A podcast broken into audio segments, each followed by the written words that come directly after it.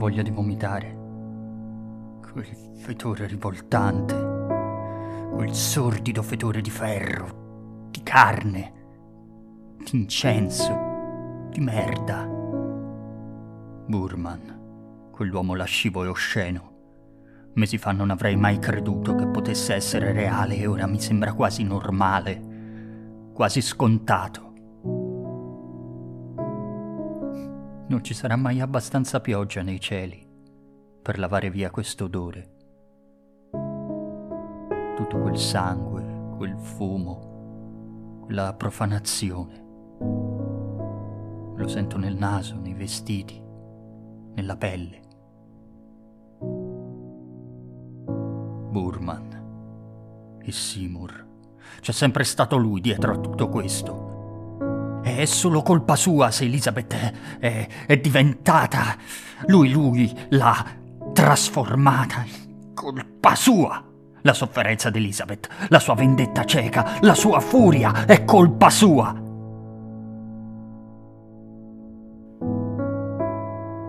È colpa mia. Benvenuti a Reveries Collective Roleplaying.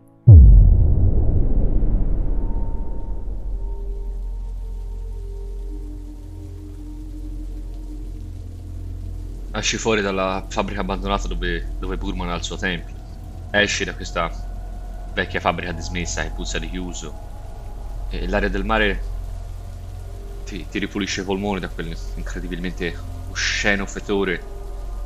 Quel fetore che ti ha quasi fatto vomitare quando hai messo piede nella stanza di Burman. Quel, quella puzza di sangue, di carne e di escrementi.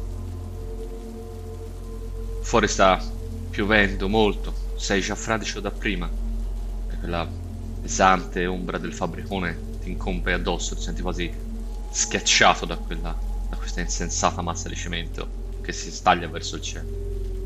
È notte. È buio, ci sono soltanto dei lampioni che illuminano il piazzale del, del porto di una luce malaticcia giallastra. Piove talmente forte che non pensi che non riuscireste a distinguere neppure uno dei topi che sicuramente infestano il porto rimango sotto la pioggia anche a ripulirmi da, da, tutto ciò che ho visto e sentito e respirato, come a, a volermi appunto proprio ripulire da, da, da tutto l'orrore e il peccato a cui ho assistito. Sei talmente zuppo d'acqua che la cosa non può poi fare tutta quella differenza. Anzi, anche le sigarette che avevi in tasca si sono completamente infradisciate, sono inservibili se hai soldi contanti, un portafoglio, sarà difficile che tu riesca a usare le banconote.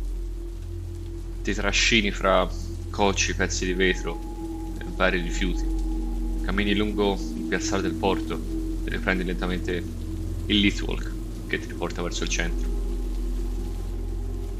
Non ci sono, non ci sono più i, quelli che mi hanno preso e mi hanno portato lì. Le vedi all'ingresso del, il buco della rete da cui sei fatto. da cui ti hanno fatto entrare. Mm. Non ti considerano. Ti stanno riparando dalla pioggia con un ombrello. Ti stanno guardando aspettando che tu te ne vada. Gli faccio, gli faccio un cenno e me ne vado. Rimangono immobili sotto l'acqua. Speravo che mi dessero un passaggio visto che mi aveva preso con la macchina. No, vieni lasciato completamente solo a te stesso. Il centro abitato di Lite non è particolarmente lontano. Tornare a casa tua invece ti prenderà un'ora, che qualcosa in più. Ce l'ho le forze di, di fare un viaggio del genere. Ti trascini, ma no, non vuoi stare fuori. In questa notte, certo. No, non in questa notte. Pioggia è scrosciante e fredda, ti penetra fino alle ossa gli angoli più bui della città ti suggeriscono alla mente immagini, sensazioni, di ricordi estremamente sgradevoli che puoi verificare con mano. Trascini il passo lungo il Walk, questa salita lieve ma estenuante. Devi percorrere tutto fino alla città nuova, attraversare la città nuova, attraversare Norwich, scavalcare Castle Rock, poi ancora scendere per arrivare fino al tuo appartamento. Quanto tutto più di un'ora? Sì, un'ora e mezzo. Mm. No, perché sennò mi era venuta anche l'idea di dormire in un, in un albergo. Certo, ci sono degli ambienti piuttosto squallidi, specialmente nelle strade parallele dell'Itwalk. Ci sono degli, degli alberghi, degli hotel dove potresti trovare un riparo. Ci provo. Almeno vado sotto una, una tettoia. C'è la vecchia tettoia di un vecchio cinema che ti permette di ripararti dallo scrosciare incessante della pioggia. Cerco di valutare lo stato dei, dei miei contanti. Se riesco a pagarmi una stanza d'albergo. Di fuori il portafoglio fai un rapido conto. Le banconote sono in cattivo stato, ma non completamente inservibili. Ecco, non, non sono poltiglia. Sei abbastanza benestante da avere abbastanza banconote in buono stato da poterti pagare una bettola a poco prezzo. Va bene. Ne trovi una a breve distanza. Non ha sicuramente un grande aspetto. Addirittura una delle finestre che danno sulla strada è rotta, il vetro infranto, nessuno si è preoccupato di ripararla con niente di più se non un pezzo di cartone e del nastro adesivo. Che ora sventolerà da- anche dal vento e colpito dalla pioggia. All'interno c'è un uomo anziano appoggiato al bancone, semi-addormentato, ha l'aria malapena cosciente, gli occhi ancora semi-aperti.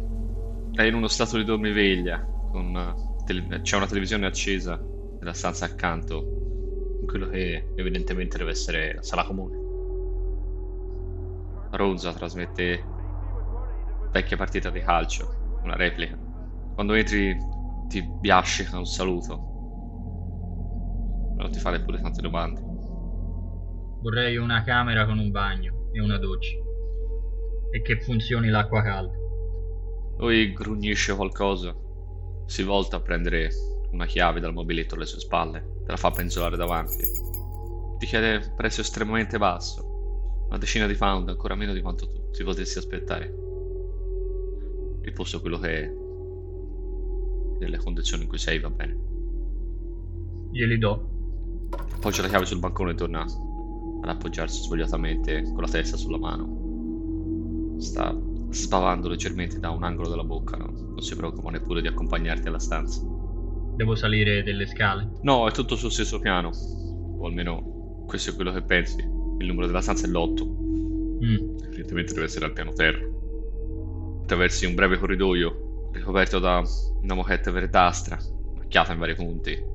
La carta da parate si sta strappando dalle pareti e molte delle luci sono fulminate e nessuno si è mai preoccupato di rimettere a posto la lampadina. Passi oltre qualche porta, senti dei gemiti di uno squallido rapporto sessuale che si sta consumando in una o più di una delle stanze. Senti il rumore della- di una televisione un rumore troppo alto o le urla di due ospiti di questo posto stanno litigando fra loro. Raggiungi la tua stanza, che è piccola, e col tuo dispiacere umida. Sono delle macchie d'umido sul soffitto e anche qui la carta da apparati si sta staccando dalle, dalle pareti, come tutto il resto dell'albergo. La moquette sul pavimento è alta, verdastra, sporca, con delle evidenti chiazze di bruciato dove evidentemente qualcuno ci sigaretta. sopra una sigaretta o, o gli è caduto. C'è un letto a una piazza in mezzo che occupa la maggior parte della stanza. Sopra ha una coperta che sicuramente un tempo era verde, dello stesso tono della moquette. Una piccola scrivania addossata alla parete con una sedia annacciata lì. Una porta sgangherata che conduce al bagno, evidentemente. La finestra è chiusa, ma capisci subito che gli, gli infissi sono in uno stato pietoso e non riescono a fermare gli spifferi che vengono da fuori. Accendo tutte le luci possibili della stanza. Se c'è un riscaldamento, accendo anche quello. Sì, c'è un piccolo radiatore in metallo. Giro la È già mano. acceso, ma ha solo un vago tepore. Mi riscaldo un pochino a- al poco calore che fa. Ovviamente mi sono già tolto il mio giubbotto completamente infradiciato d'acqua e ho, ho aperto la manopola della, della doccia per eh, far venire l'acqua calda. Sto aspettando magari che... È una doccia, vero? Non è una vasca? Sì, fortunatamente è una doccia. La cabina è di plastica sporca, il piatto della doccia è estremamente sporco, ingiallito. Una delle mattonelle è sfondata, è rotta, se fosse stata colpita da un pugno. L'acqua calda arriva con un gemito nelle tubature e devi lasciarla aperta per molto tempo prima che il colore dell'acqua diventi trasparente e pulita da un orrido giallo sporco di tubature rugginose. Mi spoglio, lascio i vestiti vicino a, al radiatore e mi, mi butto sotto l'acqua. Cerco di, di trovare un minimo di, di tepore in quest'acqua calda cerco di, di, di, tenerla il più calda possibile, che, che il calore e il vapore mi, mi, mi, mi, pervada tutto il corpo e che mi, porti via da, da, tutto l'odore anche che mi è rimasto addosso, che credo che mi sia rimasto addosso, anche i capelli, anche solo il fumo di quelle, di quelle candele nere era untuoso e, e mi, è rimasto, mi è rimasto in qualche modo addosso, anche, anche quello mi voglio togliere è come se volessi bruciarmi uno strato superficiale di pelle e cancellare il ricordo e l'esperienza di, di tutta questa giornata che anche tutti i contorni dell'incubo perché anche le mie percezioni completamente alterate da, dall'alcol, da, dal freddo, dal dolore, dalla, dalla paura, dalla frustrazione,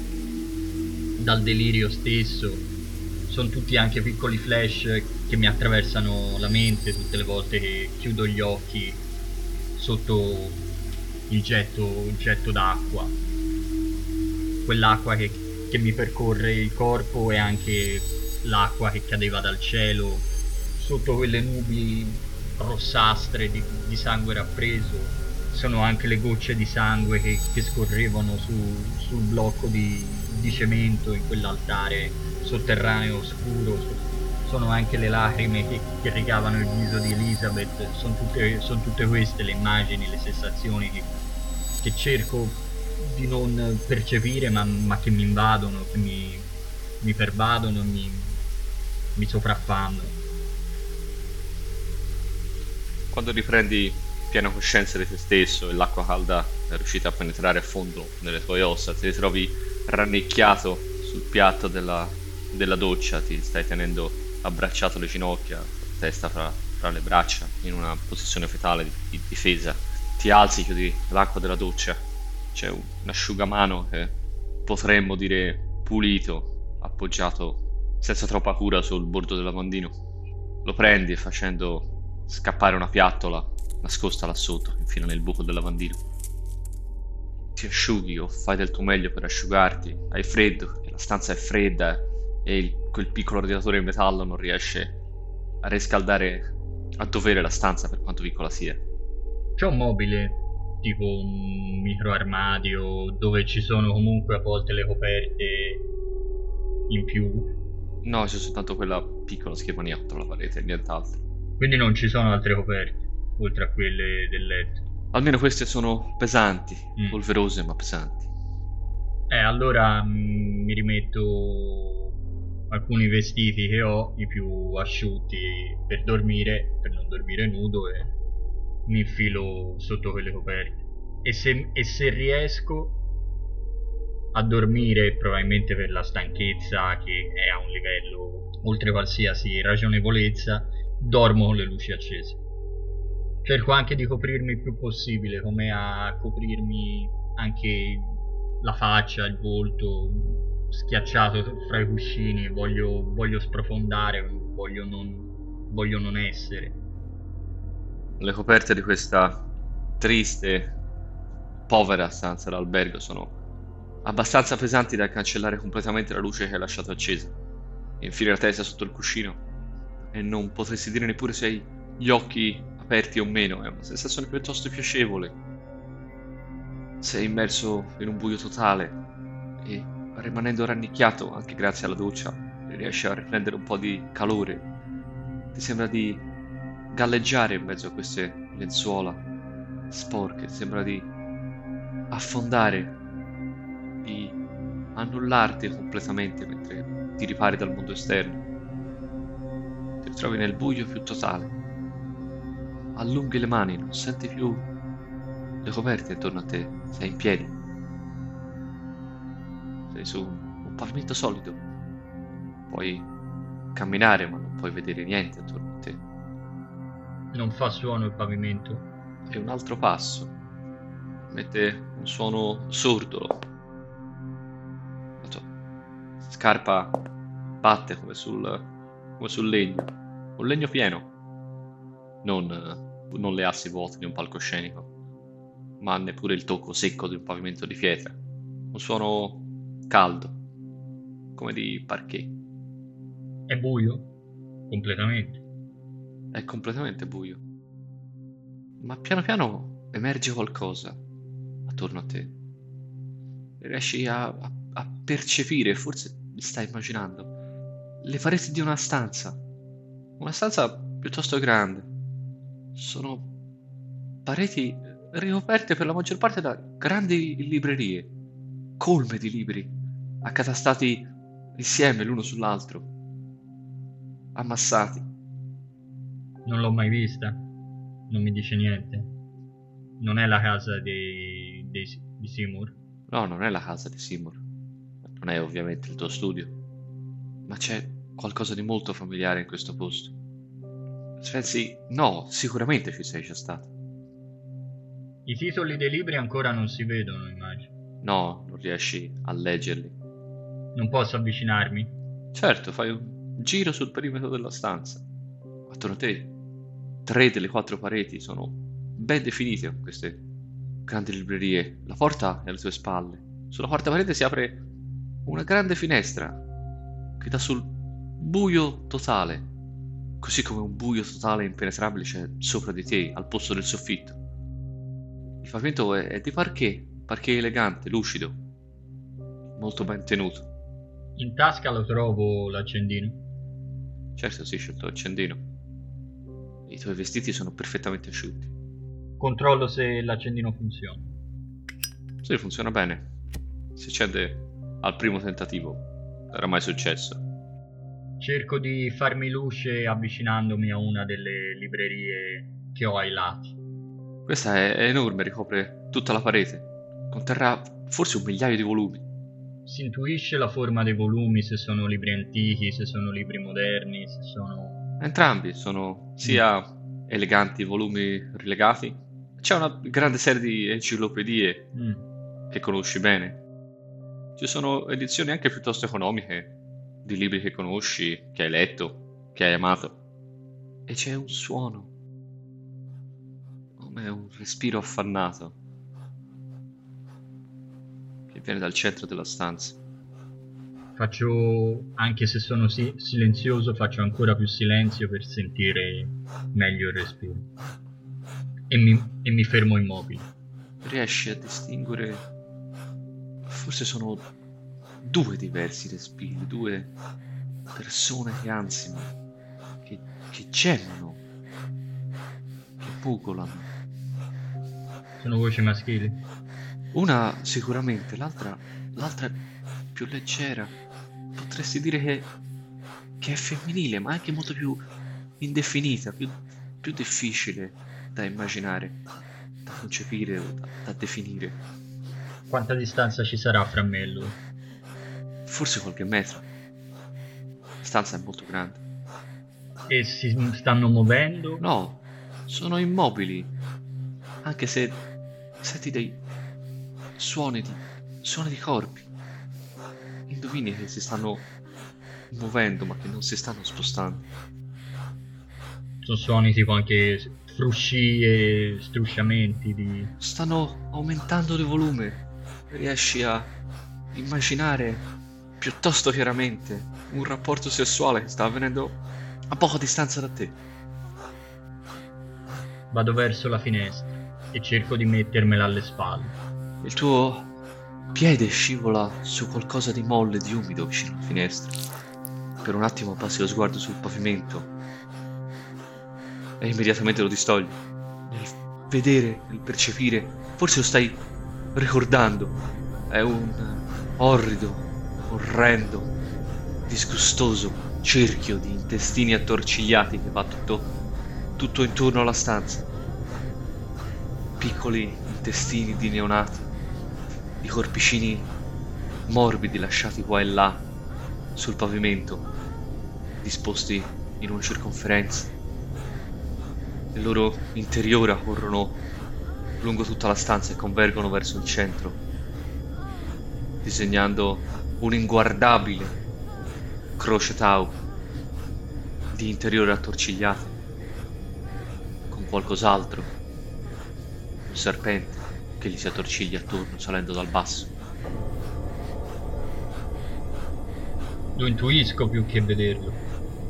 Non lo vuoi vedere. Sai che cos'è?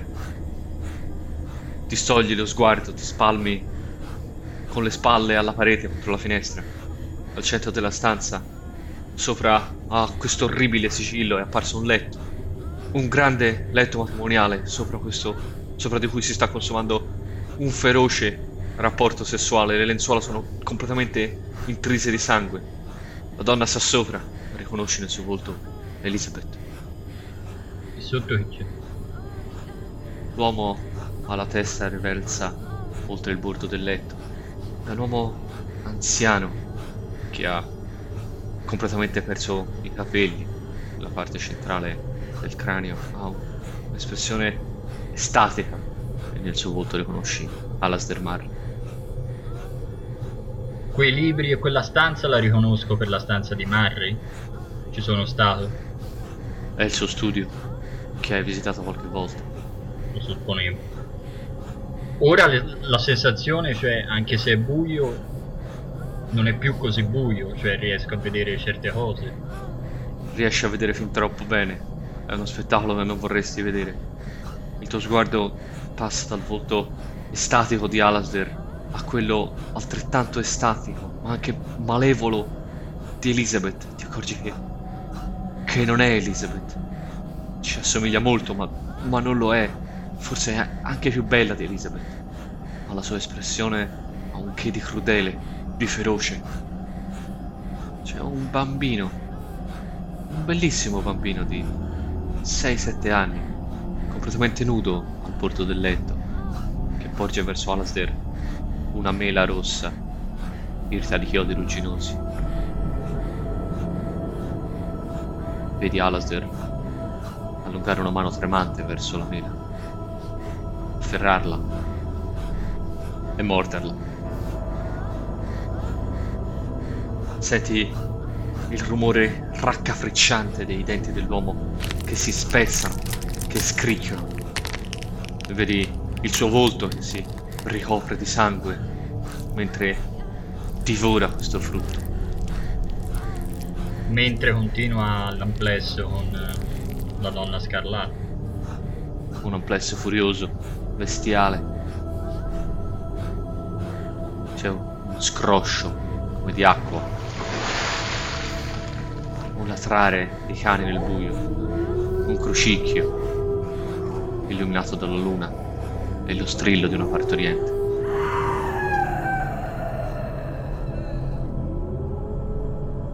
Ti risvegli al battere insistito di pugni sulla porta della stanza d'albergo.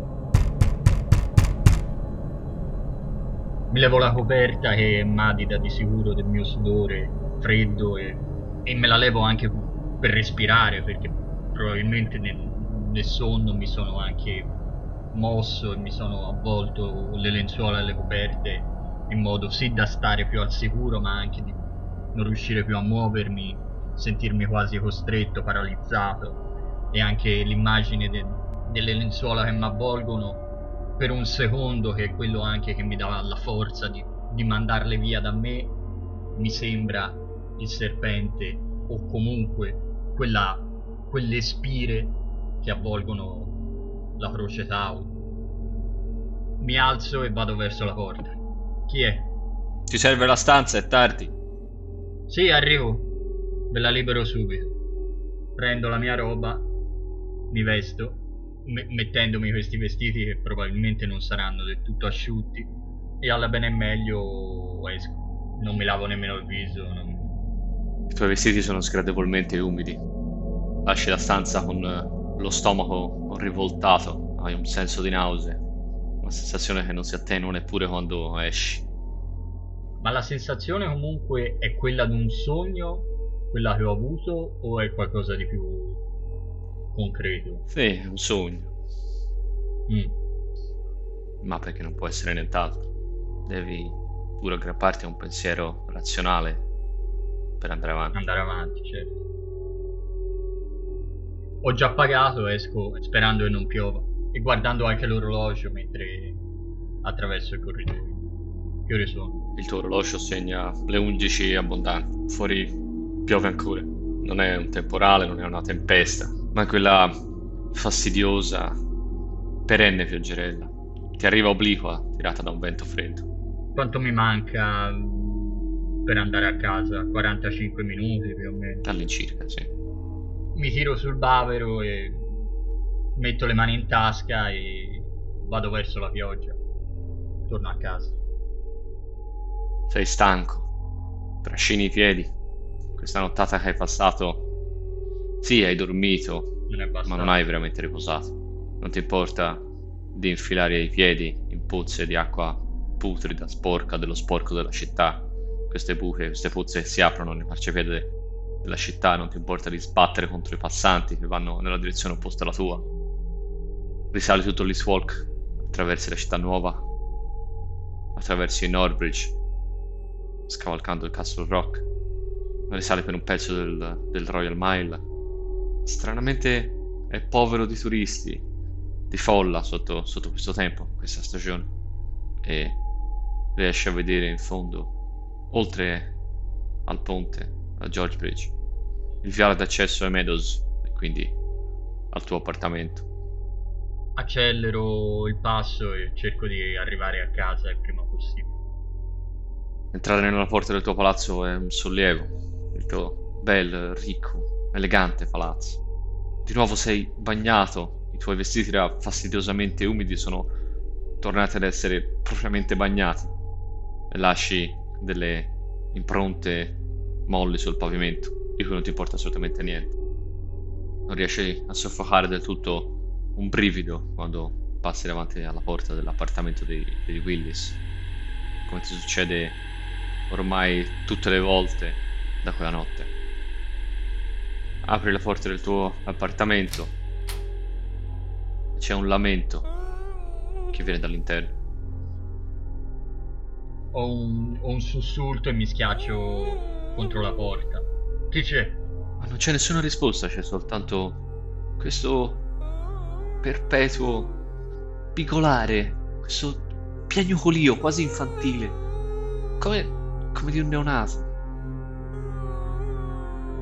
Cerco qualcosa, visto che sono all'ingresso, magari un, un ombrello particolarmente pesante come, come arma improvvisata. Mi faccio. Mi appello a, a quel minimo di coraggio, di incoscienza, di pazzia che ormai mi tiene le, le fila de- del mio corpo e della mia mente e vado, vado avanti.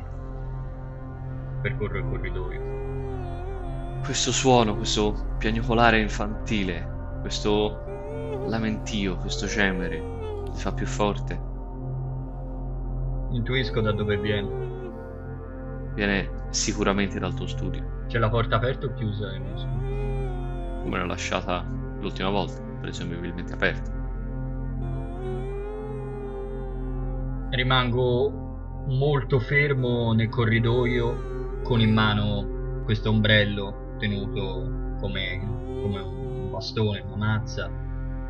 Non mi sono tolto niente, sono ancora completamente mezzo. Sono scosso sia da brividi di, di freddo ma anche di paura. A un certo punto riesco a prendere un respiro un po' più profondo degli altri e mi precipito dentro lo studio, accendendo la luce.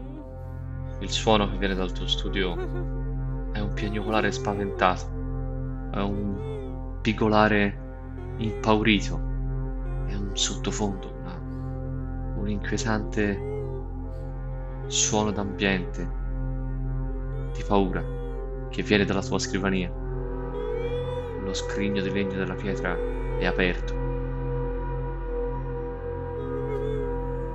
E la pietra ti sta guardando, ti sta fissando con un occhio, un occhio che vortica come impazzito dal terrore, guardandosi attorno freneticamente, in ogni direzione. È una fessura molle che somiglia oscenamente a due labbra schiuse con l'ombra di un dente. E questa a emettere questo lancinante, terrificante suono di paura. Con tutte le mie forze chiudo, con un'unica mano chiudo, mentre l'altra tiene il, l'ombrello, chiudo la scatola. C'è uno squittio terrorizzato al suono del coperchio della scatola che si chiude scatto. Questo pianto di terrore aumenta di volume quando la cosa si ritrova al buio. Apro tutte le finestre, cercando di far entrare più luce possibile, anche se probabilmente entra una luce grigia e, e pioggia. Sta piovendo ancora. Sta ancora piovendo, sì. C'è il, il fruscio degli alberi a poca distanza dalle tue finestre, che non riesce a coprire questo continuo piagnucolare terrorizzato che viene adesso è ovattato dall'interno della scatola, all'interno, all'interno del suo del velluto che ne ricopre le pareti interne.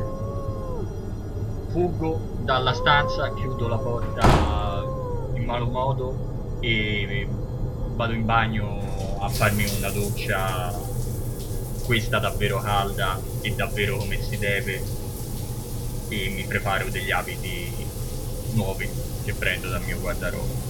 Lo scroscio dell'acqua lo apre al massimo della pressione, ma ancora non riesce, o almeno ti sembra che non riesca a coprire completamente questo suono. Questo suono insopportabile che viene dal tuo studio. Finito di fare la doccia devi attraversare il corridoio per andare nella tua camera da letto, passare per andare al guardaroba. Devi passare davanti al tuo studio, davanti a quella stanza. Il suono cresce di intensità, è sempre, è sempre presente.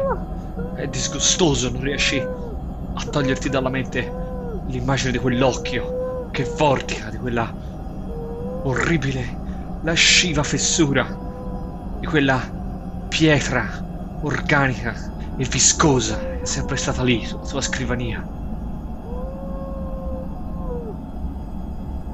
Una volta vestito e asciutto, cerco di considerare ormai questo un suono permanente e mangio qualcosa o cerco di mangiare qualcosa, cerco di, di darmi un, un minimo di, di, aiuto e sostegno a, prima che il corpo mi abbandoni del tutto. L'ho messo a dura prova e voglio cercare di essere di nuovo me stesso, per quanto sia impossibile. La scena diventa surreale, grottesca, mentre ti sforzi di riguadagnare una normalità, una quotidianità che ti è stata strappata, mentre ancora hai nelle orecchie, nella mente, la colonna sonora di questo pigolare impaurito. Cerco di far eh, di coprirlo con altri rumori, sia della preparazione del, del, del pranzo, sia accendendo la televisione e tenendola a un volume sostenuto, sia andando in quello che è il salotto e mettendo dei dischi sulla mia piastra sul mio lettore di vinili e mettendolo a tutto volume. Questa confusione ti dà un senso di pace, riesci a frastornarti abbastanza da escludere, a escludere almeno dal tuo udito quell'orribile suono, che però si riaffaccia nella tua mente ogni volta che il tuo pensiero ti scindugia va in quella direzione. Ti sembra sentirlo di nuovo, devi generare ancora più rumore per togliertelo dalla testa. E come te lo immagini, lo senti davvero. Devi fare uno sforzo sovrumano per impedirti di diventare completamente pazzo. Ad un certo punto, mentre sto già mangiando qualcosa, è come se un, un filo, una, una corda si fosse rotta da qualche parte nella mia testa. Mi alzo con molta calma vado a verso la cucina apro un cassetto scelgo un coltello dalla lama molto lunga. Lo prendo e con molta calma mi dirigo verso lo studio. Apro la porta dello studio. Il suono è ancora lì, forse si è un po' attutito, come se quella cosa si stesse calmando, come se si stesse rassegnando alla sua condizione di cecità al buio. Apro la scatola con una mano. L'occhio ti fissa per un attimo. La pupilla si restringe, come se ti avesse riconosciuto. Quella orribile bocca emette uno squittio come di un maiale terrorizzato e l'occhio riprende a vorticare a tutta velocità. La fessura con quelle due labbra si schiude un po' di più ti sembra quasi di riuscire a vedere la punta di una orrenda lingua che saetta fra queste due labbra viscose l'ombra di un secondo dente forse. Sembra essere spuntato in questo aborto di pietra. Lo fisso per un tempo lunghissimo e sospeso. Prendo il coltello e con uno scatto, con tutta la forza che mi è rimasta in questo relitto di corpo, lo, lo trapasso, lo pugnalo. La cosa emette uno strillo acuto, disumano, disgustoso ed esplode. La punta del, del coltello arriva con una forza, con un impatto talmente violento da, da fracassare la roccia, o almeno lo strato di roccia superficiale che la ricopriva.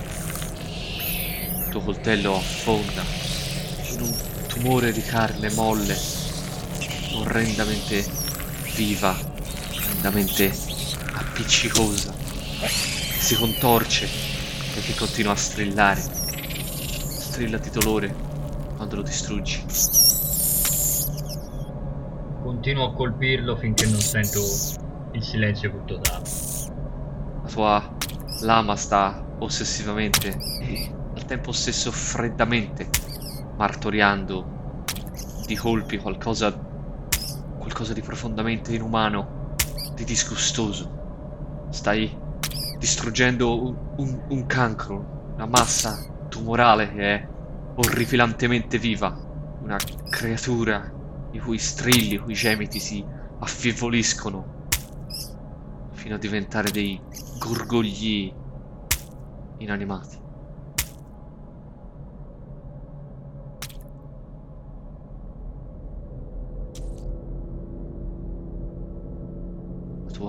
Scrivania è completamente imbrattata di un orripilante icore sanguigno appiccicoso che è schizzato un po' ovunque mentre ti accanivi su di questa. in uno stato di, di sommo orrore, di, di, di, angoscia più totale, con eh, le lacrime che mi scorrono copiose senza neanche che me ne accorga quasi e che il respiro è talmente affannato che rischio di, di perdere i sensi. Mi allontano da, dallo studio il più possibile, mi vesto e mi rimetto in ordine, diciamo. Prendo qualcosa di pesante, come non so se è un martello o un, un batticarne, qualcosa che nella mia mente possa sfondare un vetro, una porta a finestra, una, una vetrata e esco da, da casa mia deciso ad andare al teatro Mondo.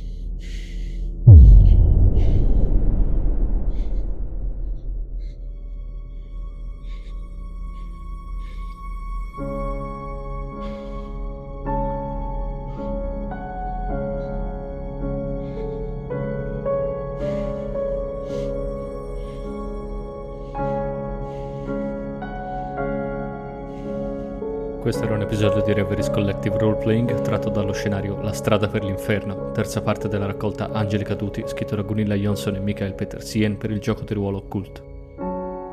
Musiche di Coeg Music rilasciate liberamente o su licenza Creative Commons. Potete trovare Reveries Collective Roleplaying su Facebook, Instagram e Twitter, oltre che su YouTube e sulle principali piattaforme di podcast.